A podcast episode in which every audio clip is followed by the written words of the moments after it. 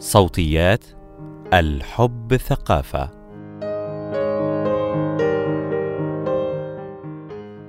غالبا ما نتحدث عن التجربة الجنسية الأولى للنساء وذلك لأسباب منطقية ومبررة.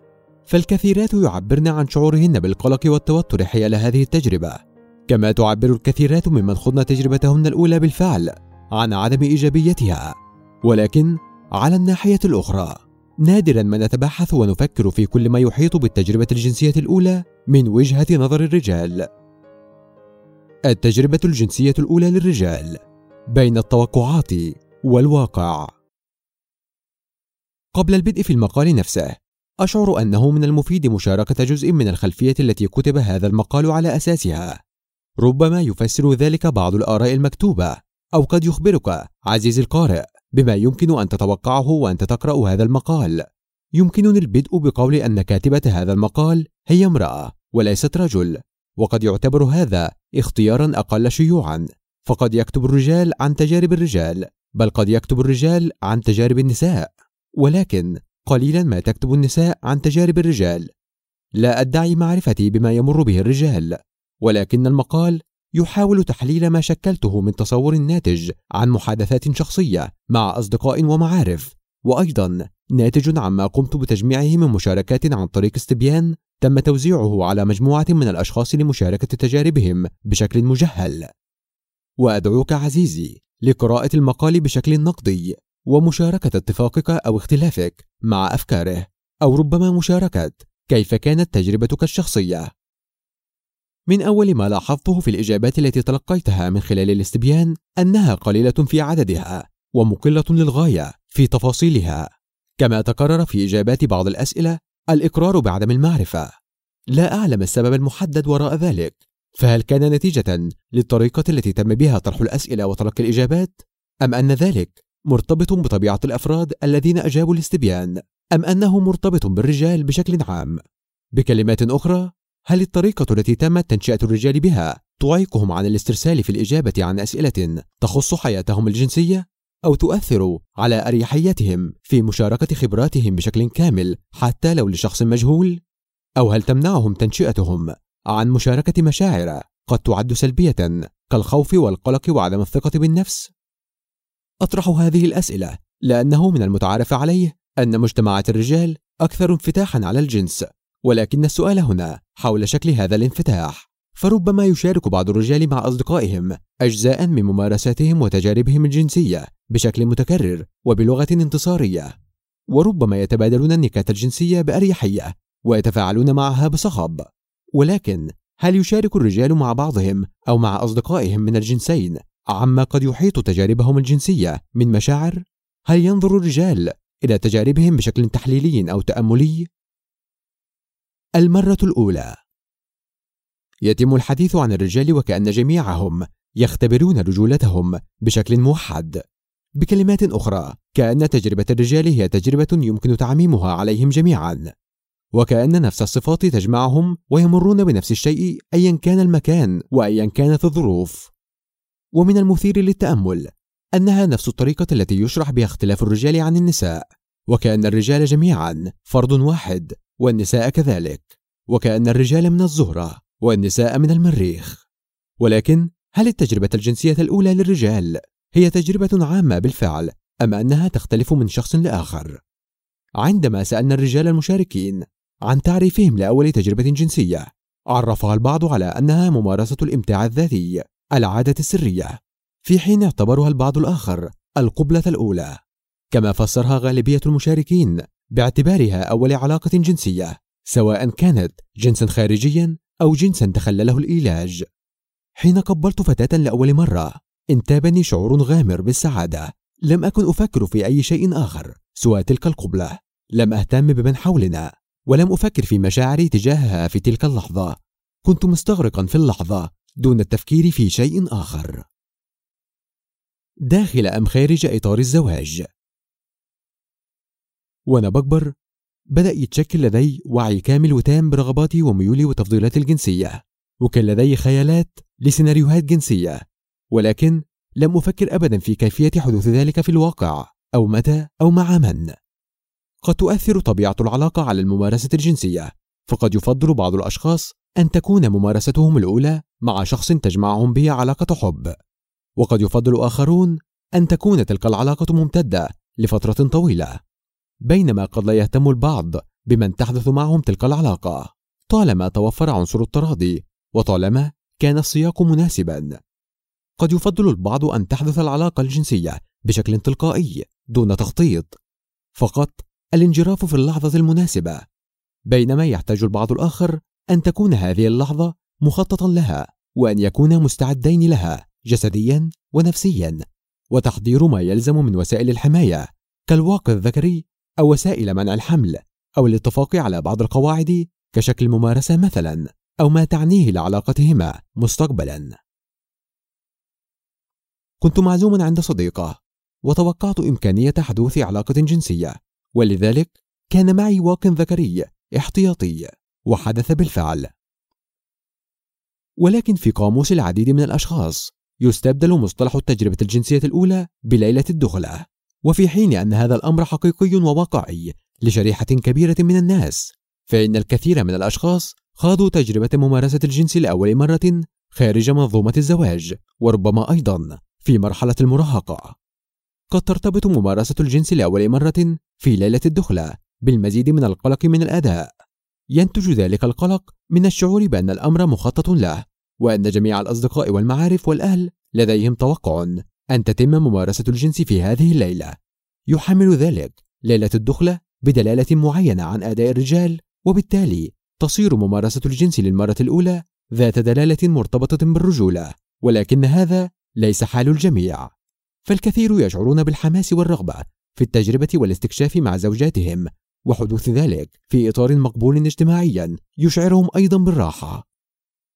تحدثنا قبل الزواج عن الجنس عدة مرات. وقبل الزواج بعدة أيام تحدثنا عن ليلة الدخلة وليلتها كانت الأمور بسيطة. كنا نحاول استكشاف بعضنا البعض وكان الأمر يحدث بخفة ومرح. عذرية الرجال. حينما نتحدث عن العذرية ستقفز النساء إلى أذهاننا بشكل تلقائي. يرى البعض أن الرجال ليس لديهم عذرية لأنه لا يوجد دليل مادي عليها مثل غشاء المهبل عند النساء. بينما يرى الكثيرون أن العذرية إن وجدت فهي مفهوم اجتماعي يسري على النساء والرجال على حد سواء ويحدده كل منا بمفهومه الشخصي. يرى بعض الرجال أنهم فقدوا عذريتهم في مرحلة ما سواء كانت تلك المرحلة هي العلاج لأول مرة أو قيامهم بممارسات جنسية مختلفة مثل إمتاع الذات أو التقبيل أو الجنس الخارجي. وقد يرتبط شعور فقدان العذرية بمشاعر إيجابية كالراحة والإنجاز والسعادة.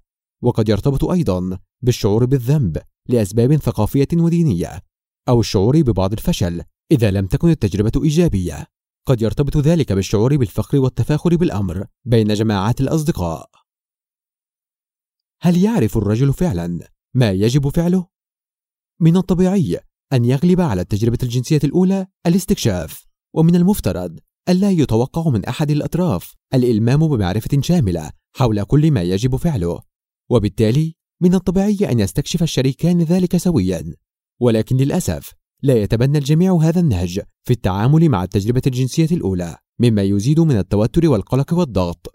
بعض النساء قد تجلس معهن أمهاتهن أو امرأة أخرى من أفراد الأسرة أو العائلة قبل ليلة الدخلة لإعطائهن بعض النصائح المرتبطة بممارسة الجنس لأول مرة وقد تعطى هذه النصائح بطريقة صريحة أو متوارية. وفي حالات أخرى كثيرة تقتصر هذه المحادثة على أن الراجل عارف هيعمل إيه. تنطلق هذه الجملة من افتراض المجتمع بأن الرجال هم بالطبع أكثر دراية بكيفية ممارسة الجنس وأنهم على علم بأجسادهم بشكل تام وبأجساد شركائهم وبالممارسات الجنسية التي ستحقق المتعة لجميع الأطراف. وهذا الافتراض شائع في كثير من المجتمعات. باعتبار أن تنشئة النساء في هذه المجتمعات تقوم على إكسابهن صفات الخجل والكسوف والحياء. وبالتالي لا يفترض بهن أن يكن على علم بأي شيء متعلق بأجسادهن وبأجساد شركائهن وبالطبع بممارسة الجنس بينما تتم تنشئة الرجال على إكسابهم صفات الشجاعة والإقدام والقيادة. وبالتالي يتوقع أن يكون الرجال على دراية بكل ما يتعلق بالجنس وبأجساد شريكاتهن وبناء على ذلك تصبح معرفة ما يجب القيام به في الممارسة الجنسية من مهام الرجال. ذلك التوقع قد يضغط على الكثير من الرجال ويشعرهم بعدم الراحة لإبداء عدم المعرفة مما قد يزيد من الارتباك والقلق من الأداء. ومما يؤثر أيضا بالسلب على التجربة الجنسية الأولى للرجال والنساء حيث أنه في كثير من الأحيان تكون التجربة الجنسية الأولى مليئة بالارتباك وعدم المعرفة. شاركتني صديقة بعد زواجها بعدة أيام أنهم لم ينجحوا في ممارسة الجنس لعدة مرات لأن زوجها لم يعرف الفتحة الصحيحة ولكن ما هي مصادر المعرفة التي قد تكون متاحة للرجال في مجتمعنا؟ نتعلم جميعا في نشأتنا أشياء كثيرة عن أنفسنا وعن أجسادنا وربما تختلف الرسائل التي نتلقاها عن أجسادنا تبعا للبيئة التي نشأنا فيها أو مدى انفتاح عائلاتنا واستعدادهم للحديث عن الجنس وعن تطور أجسادنا. فربما تكون نشأت في عائلة حرصت على تعليمك عن جسدك في مرحلة المراهقة والبلوغ. ولكن في الأغلب نتعلم في مرحلة البلوغ عن أجسادنا إما من أصدقائنا أو من الإنترنت والأفلام الجنسية. تربط المعلومات السائدة عن الجنس والتي يتم تداولها بين الأصدقاء أو من خلال الأفلام الجنسية بين الرجولة وحجم القضيب والقدرة على الانتصاب. وطول مدة العلاقة الجنسية. ومع مشاهدة الأفلام الجنسية دون وجود بديل لمعلومات صحيحة عن الأشكال الطبيعية للجسد قد يظن الكثيرون أن ما يشاهدونه هو الشكل الطبيعي والطول الأمثل لعلاقة جنسية ممتعة. يتسبب ذلك في شعور كثير من الرجال بقلق تجاه حجم قضيبهم وتجاه القدرة على الانتصاب والمحافظة عليه طول فترة ممارسة الجنس وتجاه طول مدة العلاقة. أو سرعة القذف.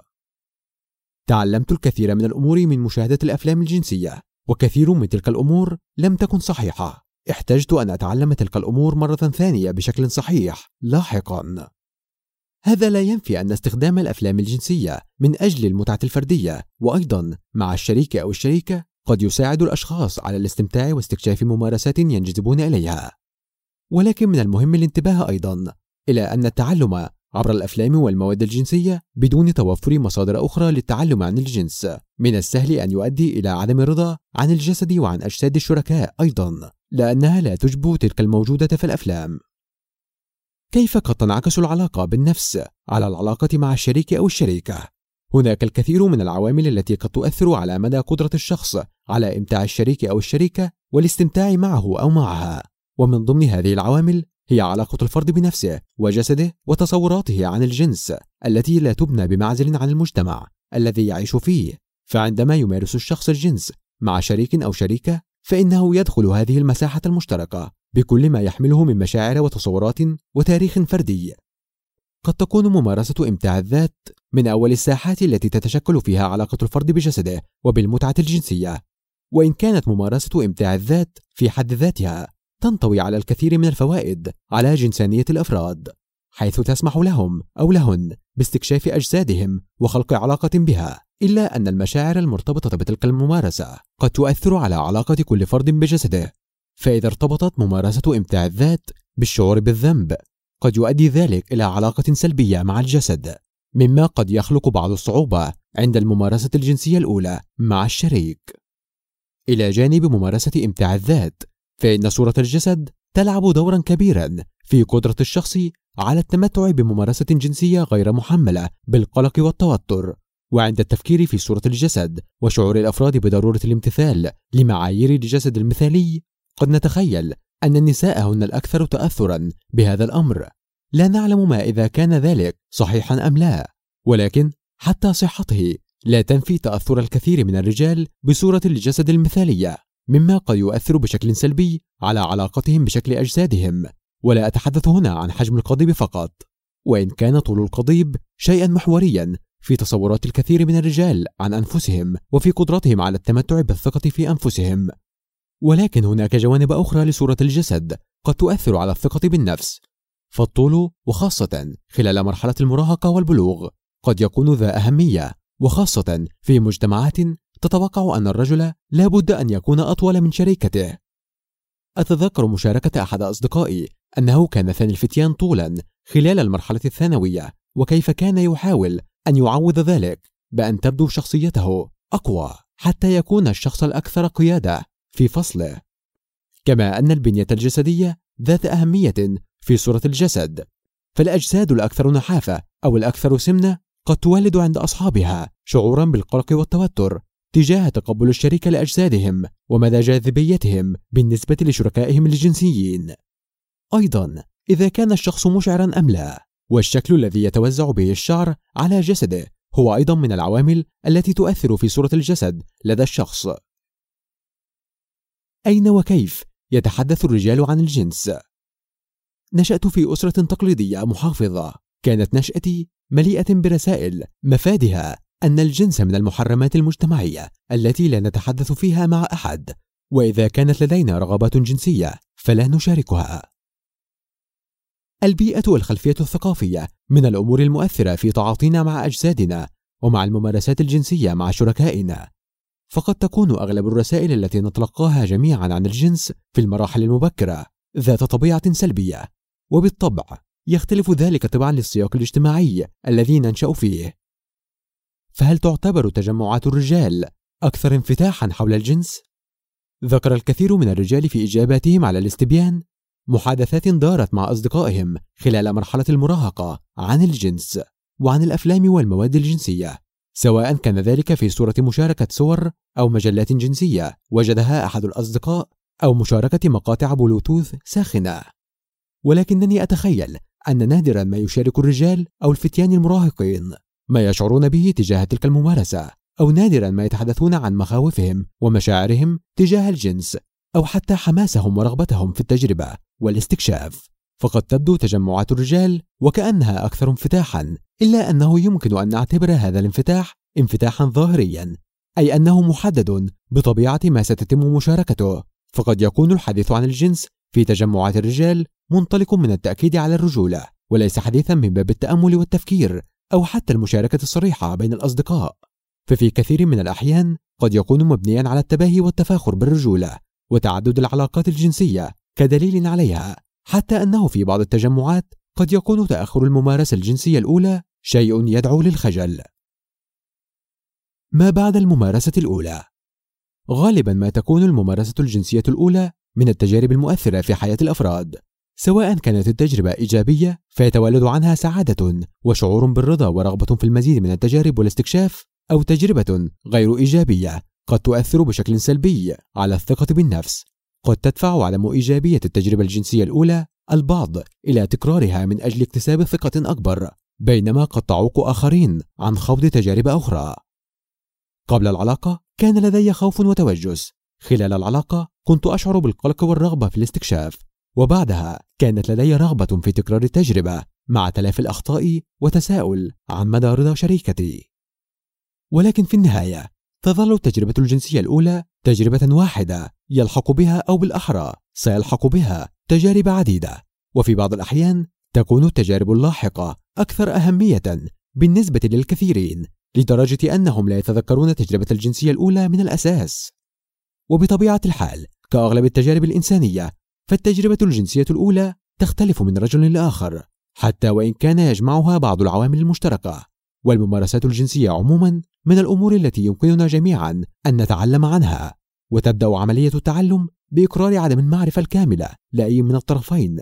فإذا تخلى الرجال والمجتمع عموما عن تصور أن الرجال يعرفون كل شيء عن الجنس قد نسمح لأنفسنا بمساحة من التعلم سويا عن أجسادنا وعن الجنس. وعما يعنيه لكل منا بل وستسمح لنا هذه المساحة التي خلقناها سويا بأن نطور ممارسات جديدة وممتعة لطرفيها ممارسات يمكن أن يقترحها ويوجهها أي شريك أو شريكة دون أن يحمل ذلك معان سلبية عن الرجولة أو الأنوثة أخيرا أدعوك عزيزي القارئ في التفكير والتأمل في الأسئلة التالية كيف كانت تجربتك الجنسية الأولى؟ وكيف تأثرت بكل ما سبقها من أحداث؟ وكيف أثرت على التجارب اللاحقة؟ وما هي نقاط الاختلاف والتشابه بين تجربتك وتجارب الرجال الذين شاركوا في هذا المقال؟